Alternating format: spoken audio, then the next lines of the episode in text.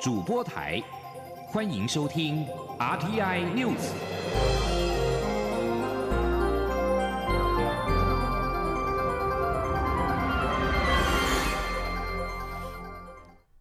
各位好，我是主播王玉伟，欢迎收听这节央广主播台提供给您的 RTI News。今天是二零二三年七月四号，新闻首先带您关注国际焦点。中国对外关系法以及修订版的反间谍法在本月一号生效之后，美国当局建议公民重新考虑是否前往中国旅行，以避免中国当局任意执法、禁止出境以及错误拘留的风险。美联社报道，第三级旅游警示重新考虑是否前往，仅次于最高等级的请勿前往。警示的内容并没有提到具体案例，但是今年五月，现年七十八岁、兼具香港居民及美国公民身份的梁成运，因为间谍罪被中国江苏省苏州市中级人民法院判处无期徒刑。在六月二十八号，中国对外关系法获得全国人大常委会通过，针对危害中国利益的人采取反制措施。而中国今年也通过内容广泛的反间谍法修正案，加上多间外国企业的中国办公室遭到突袭搜查，让外商相当的不安。此外，北京还有一项制裁外国批评者的法律。美国发布的旅游警示内容指出，中国中华人民共和国政府任意执行当地法律，包括对美国公民和其他国家公民发布出境的禁令，而且并未根据法律执行公平且透明的程序。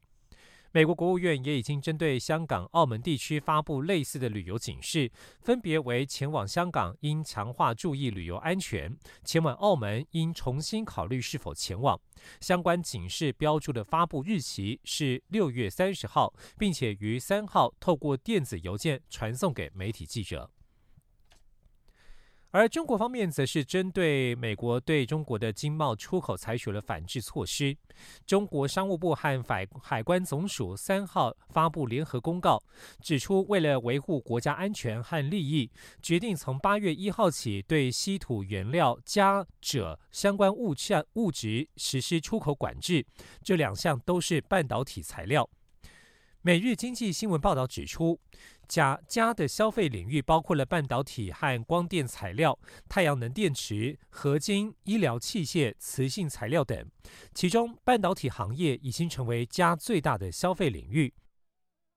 约占总消费量的百分之八十。而其中，锗也是重要的半导体材料，在半导体、航空、光纤通讯、太阳能电池、生物医学等领域都有广泛应用。中国商务部公告指出，相关原料出口商必须通过省级商务主管部门向商务部提出申请，由中国商务部进行审查，并且在法定时限内做出准予或者不予许可的决定。继续将焦点转回到国内政坛来关注大选议题。国民党总统参选人侯友谊在三号晚间上政论节目时表示，他接受合乎中华民国宪法的九二共识，反对一国两制的九二共识，也坚决反对蔡英文总统污名化的九二共识。至于核能政策，侯友谊表示，核四经过专家评估，确保万无一失，就可以重新启动。此外，侯友谊也表态反对“三加一”方案，扬言当选之后会努力确定两岸稳定和平，确定两岸和平稳定之后就恢复四个月的义务役。前天记者赵婉纯的采访报道。国民党总统参选人新北市长侯友谊三号晚间上少康战情室政论节目，谈论治安、两岸核能等政策。侯友谊表示，他接受合乎中华民国宪法的九二共识。反对“一国两制”和蔡英文污名化的“九二共识”。我接受合乎中华民国宪法的“九二共识”。我反对“一国两制”的“九二共识”。我也坚决反对蔡英文污名化的“九二共识”。我所谓的中华民国宪法的“九二共识”，它的内涵就是两岸互不承认。主权互不否认自权。有关能源政策，侯友谊说，他秉持稳定、安定、减碳三大原则，核能绝对是他的选项之一。核一、核二要经过国际专家评估，安全无虞底下，要延役二十年。核三机组明后年到期，必须要准备延役。至于核四，一定要做到万无一失，要经过国际专家最顶尖专业评估，加上现场不断勘验，确定完全没有问题，就可以重启核四。因应义务役延长一年一期，教育部日前颁布“三加一”方案，让大学生能在三年内完成学业，再花一年时间服役。侯友谊反对此做法，扬言若当选后，将努力让两岸稳定和平，届时一期就可以恢复四个月。那最重要是现阶段民进党把两岸搞得兵凶战危，不得不才延长兵役一年嘛。我当选总统，就努力确定两岸稳定和平，努力确定两岸稳定和平以后，我就恢复四个月。谈到蓝营整合议题时，侯友谊表示，当年韩国瑜选得蛮辛苦。每个人在选举过程中，他都会自我反省跟检讨。他衷心盼望大家一起面对。如果他做的不够好、不够多，请大家多多批评与指教，也请多多包涵。而郭台铭是警察子弟，也拜关公。拜关公的人是重情重义重承诺。他多次尝试去联络，甚至也想很多方法。相信郭台铭会感受到他的诚心诚意。二零二四团结在一起。关于民调落居第三，侯友谊说：“现在选情艰困，他不气馁。最近邀请金普聪担任近办执行长，要坚定信心跟步伐，拼搏到最后一刻，哀兵必胜，仗只是刚开始。我会全力以赴，让中华民国赢回来，让两岸稳定下来。”央广记者赵婉纯采访报道。国民党总统参选人侯友谊喊出义务役一期恢复为四个月的政见，民进党立委王定宇指出，这根本罔顾中国威胁，为了选举牺牲国家安全。国民党立院党团总召曾明宗则表示，相信侯友谊当选之后，绝对可以确保两岸的和平稳定，将兵役恢复为四个月，一定可以实现。国民党团全力支持。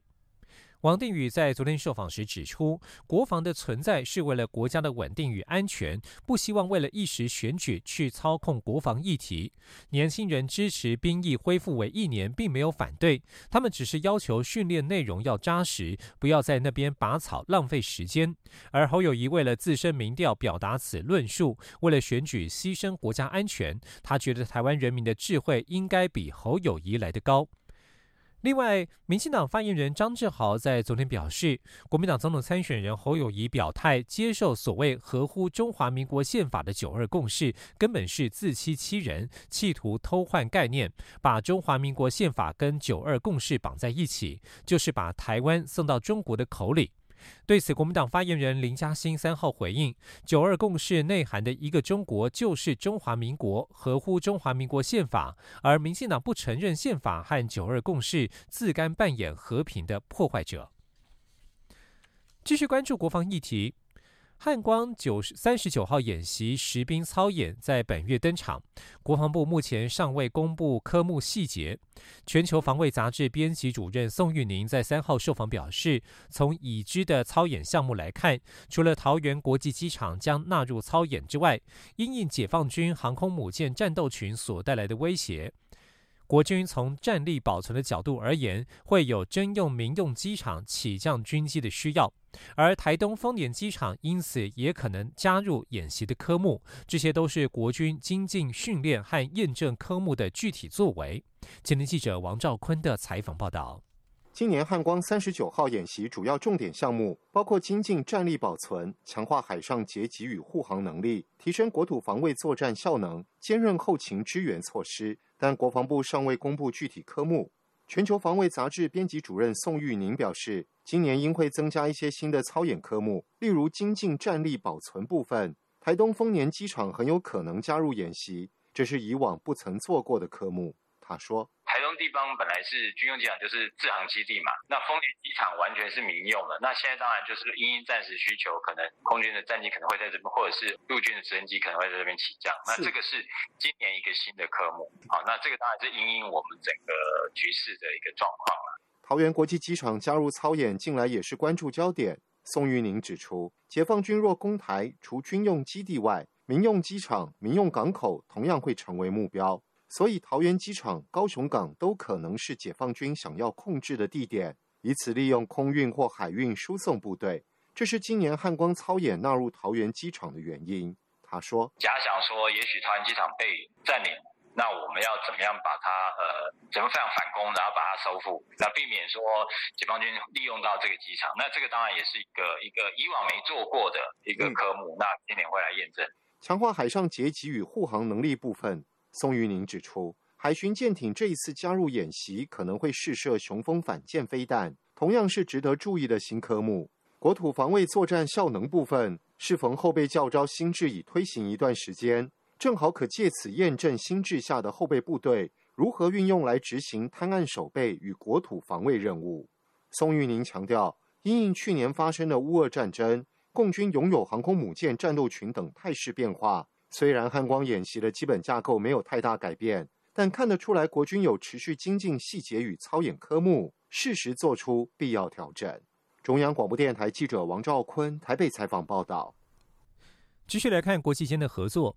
刑事局在昨天宣布，台美联合破获走私大麻案。美国国土安全调查署以及美国海关及边境保护局发现一家美国空壳家具公司利用报关出口货物夹带大麻。美方与我方刑事局联系之后，组成了专案小组，先是在美国扣押大麻证物，再放行货柜监控动态，最后顺利溯源逮捕幕后主嫌。本案查扣了大麻一千两百公斤，数量为史上之最。前天记者王威婷的采访报道。台美联手破获大量大麻走私案，美国国土安全调查署及美国海关及边境保护局审查出口货物时，发现一家美国空壳家具公司利用报关出口到台湾的货柜，挖掘家具层板，夹藏一千两百公斤的大麻。美方迅速与我方刑事局国际刑警科联络，并组成专案小组。台美双方启动情资交换与司法互助机制。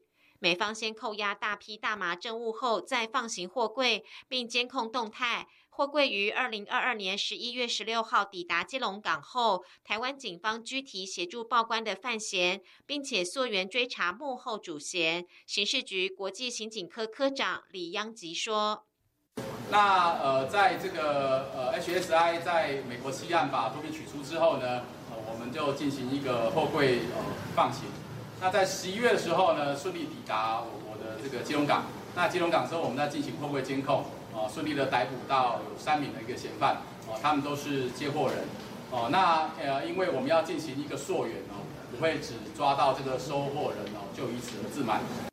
今年一月，台湾检方与刑事局驻洛杉矶办事处国际刑警科赴美调查取证，发现具有台美双重国籍的孙姓嫌犯负责供应大麻包装加工和运输到台湾。孙姓嫌犯今年三月到台湾过境时，警方在桃园机场将其拘提到案，检方随后也声押获准。经过溯源追查，又发现买家帮派分子高姓嫌犯设有重嫌。警方于六月兵分五路搜索查缉，最后在高雄逮捕高姓嫌犯，并声押获准。刑事局表示，本案走私大麻数量庞大，为史上之最，且有国内帮派与在美华人合作。利用大麻在台美之间法令规范的落差，共谋走私，低价在美国大量收购，高价来台贩售，谋取不法暴利。刑事局强调，打击毒品是防治犯罪重中之重，呼吁民众不要铤而走险。中央广播电台记者王维婷采访报道。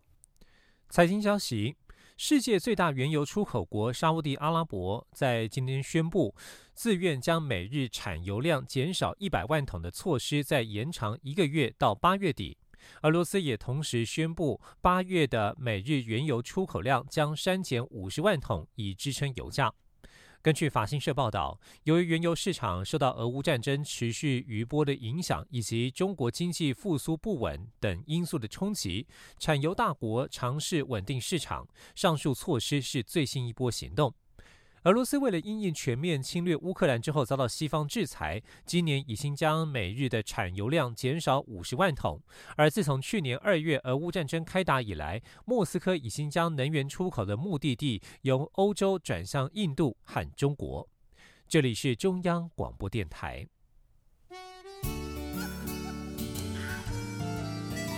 是阳光。看透了世界之窗是阳光，环绕着地球飞翔。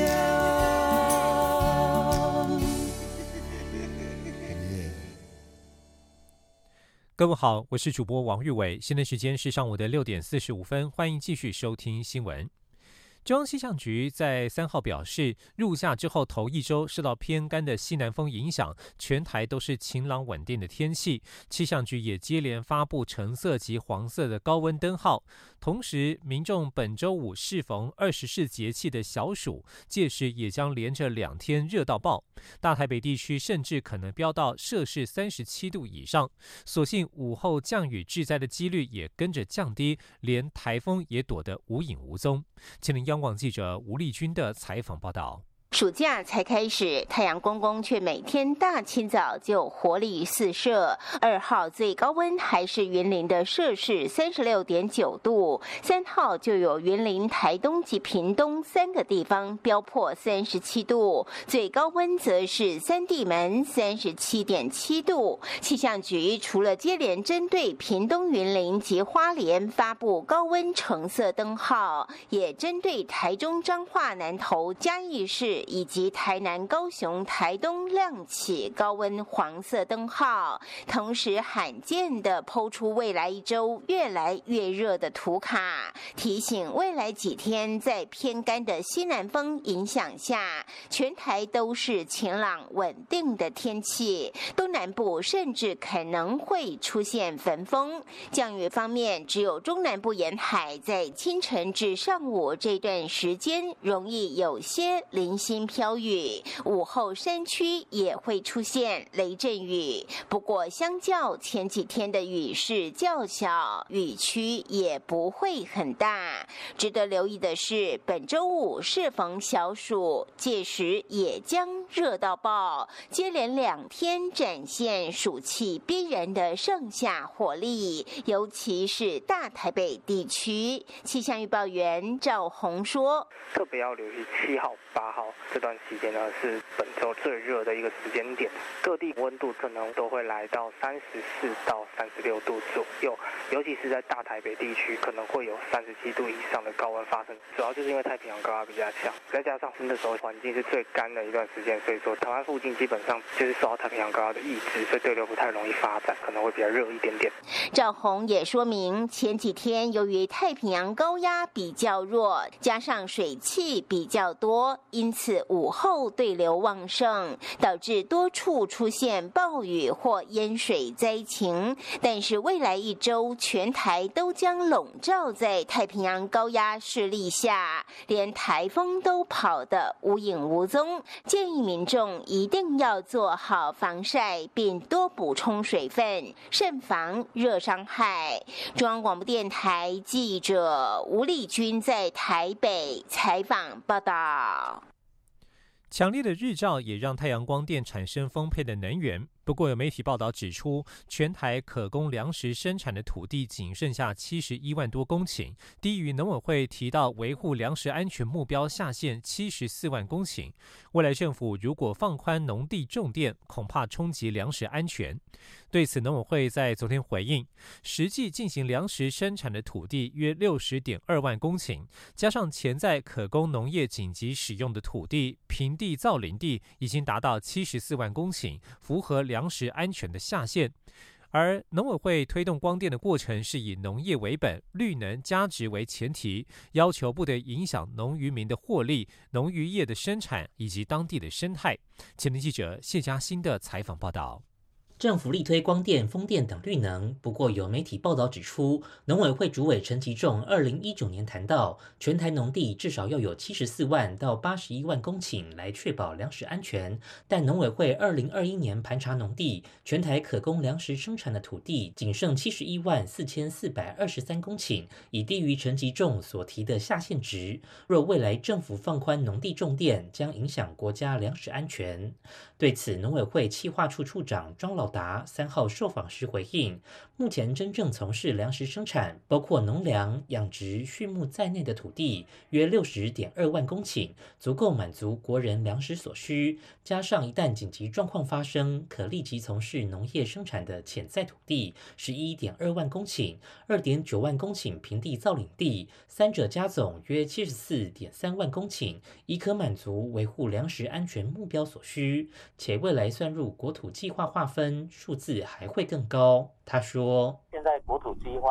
就是依照功能点来做国土用地的划分哦，在农业生产土地的面积，实际上也超出七十五万公顷。就是从现况来讲，从潜在可以供农业使用来讲，还有未来的国土计划，实际上可以做农业生产土地的面积。”呃，应该是跟主委所讲的七十四万到八十一万，应该是符合的啦。农委会重申，发展绿电的前提是以农业为本，绿能加值，且不得影响农渔民权益、农渔业生产及当地生态。例如，温室架设太阳能光电板，产量应达到常规栽培的七成。即便是使用农地建置光电板，目前也仅盘点低地利、不利耕作的土地来推动。中央广播电台记者谢嘉欣采访报道。继续要将焦点转到香港。香港警方国家安全处在三号宣布获得法庭发出拘捕令，通缉八名已经潜逃海外的香港人，分别是前立法会议员罗冠聪、许志峰、郭荣铿，前职工会联盟总干事蒙兆达，前法政会司召集人任建峰，以及员工仪郭凤仪和刘祖迪。对此，英国外相科维利发出声明表示，绝不容忍中国企图在英国海内外恫吓个人，试图使其晋升。香港警方国家安全处通缉八人提出的罪名，包括了危害国家安全、煽动分裂国家、鼓吹外国制裁中国和香港，以及为外国出谋献策，打击香港的国际金融中心地位。英国外相科维利指出，英国强力反对中国强加于香港的国家安全法，包括中方企图将该法效力给予中国法律之外，违反具法律约束力的中英联合声明。英国方面呼吁北京移除国安法，并要求香港当局停止以捍卫自由民主的人士为打击目标。美国港人组织香港民主委员会执行总监郭凤仪遭香港国安处通缉。他对此表示，通缉令的目的是为了恐吓以及激起小粉红的暴民心态，他自己绝不低头。他进一步呼吁美国总统美国总统拜登政府拒绝让香港特首李家超踏入美国参与亚太经济合作会议。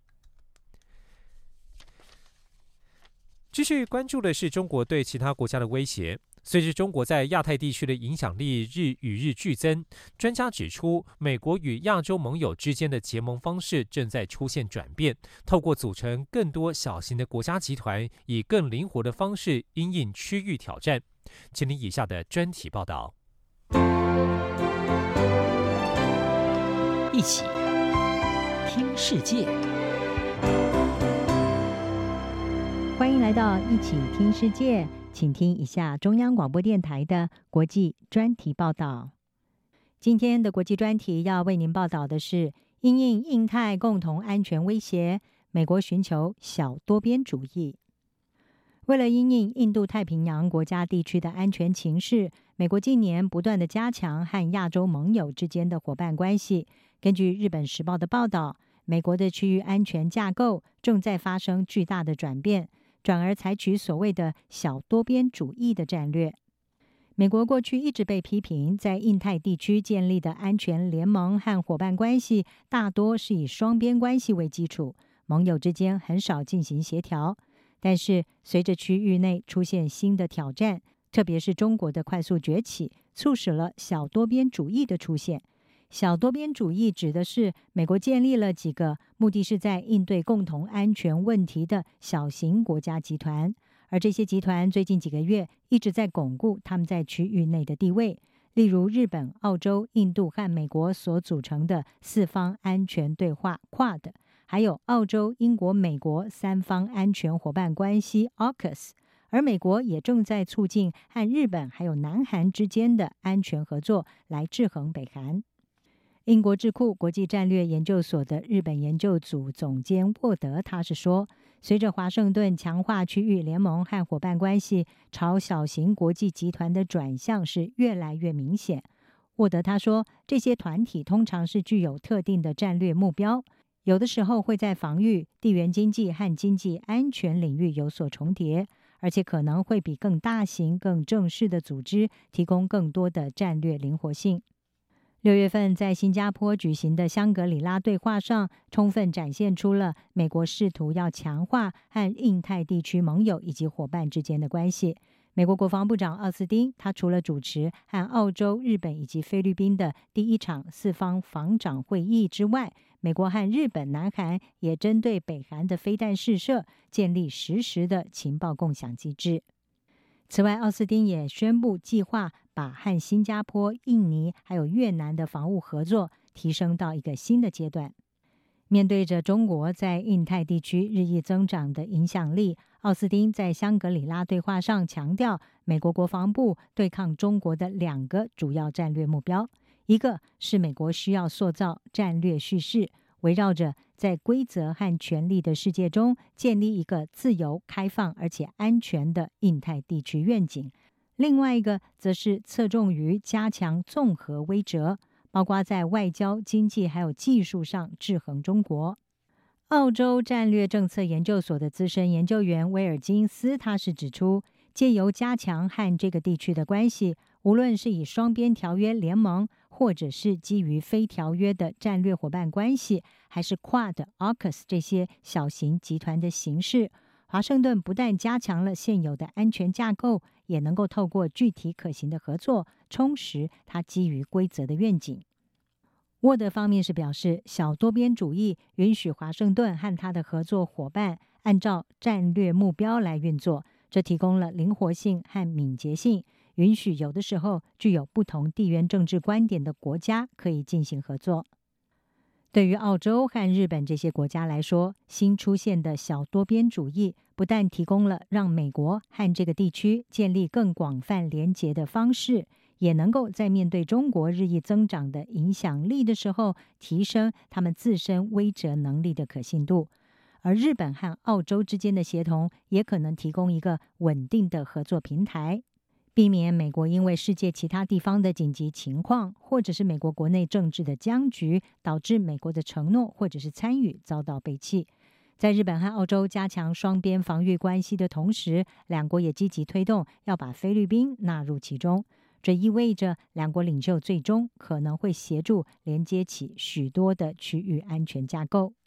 日本和澳洲在许多的新集团当中是扮演越来越核心的角色。两国也是跨太平洋伙伴全面进步协定，也就是 CPTPP 的成员。而这是亚太地区一个非常重要的区域贸易协定。美国在前总统川普任内退出这项协定之后，是不是会重返，也受到各国的关注。不过，所有这些战略调整是不是能够成为某种形式的核心，进而，在印太地区形成类似北约的安全架构？仙台白百合女子学院的讲师马斯洛他说：“现阶段还不太可能。”他认为，对这个地区的许多国家来说，中国仍然是最重要的贸易伙伴。马斯洛说：“我怀疑我们会看到一种共识。”愿意以危害经济成长前景来作为代价，换取更密切的安全合作。至少在美国主导的安全合作影响力能够比得过可靠的经济和贸易安排之前，这个情况不会出现。虽然美国重返 CPTPP 可能是朝着这个方向迈出的第一步，让区域伙伴们能够完全掌握目前抗衡中国的动力，但是马斯洛他说。我没有看到太多迹象显示出这个情况会很快的到来。以上专题由郑锦茂编辑，还请您播报，谢谢您的收听。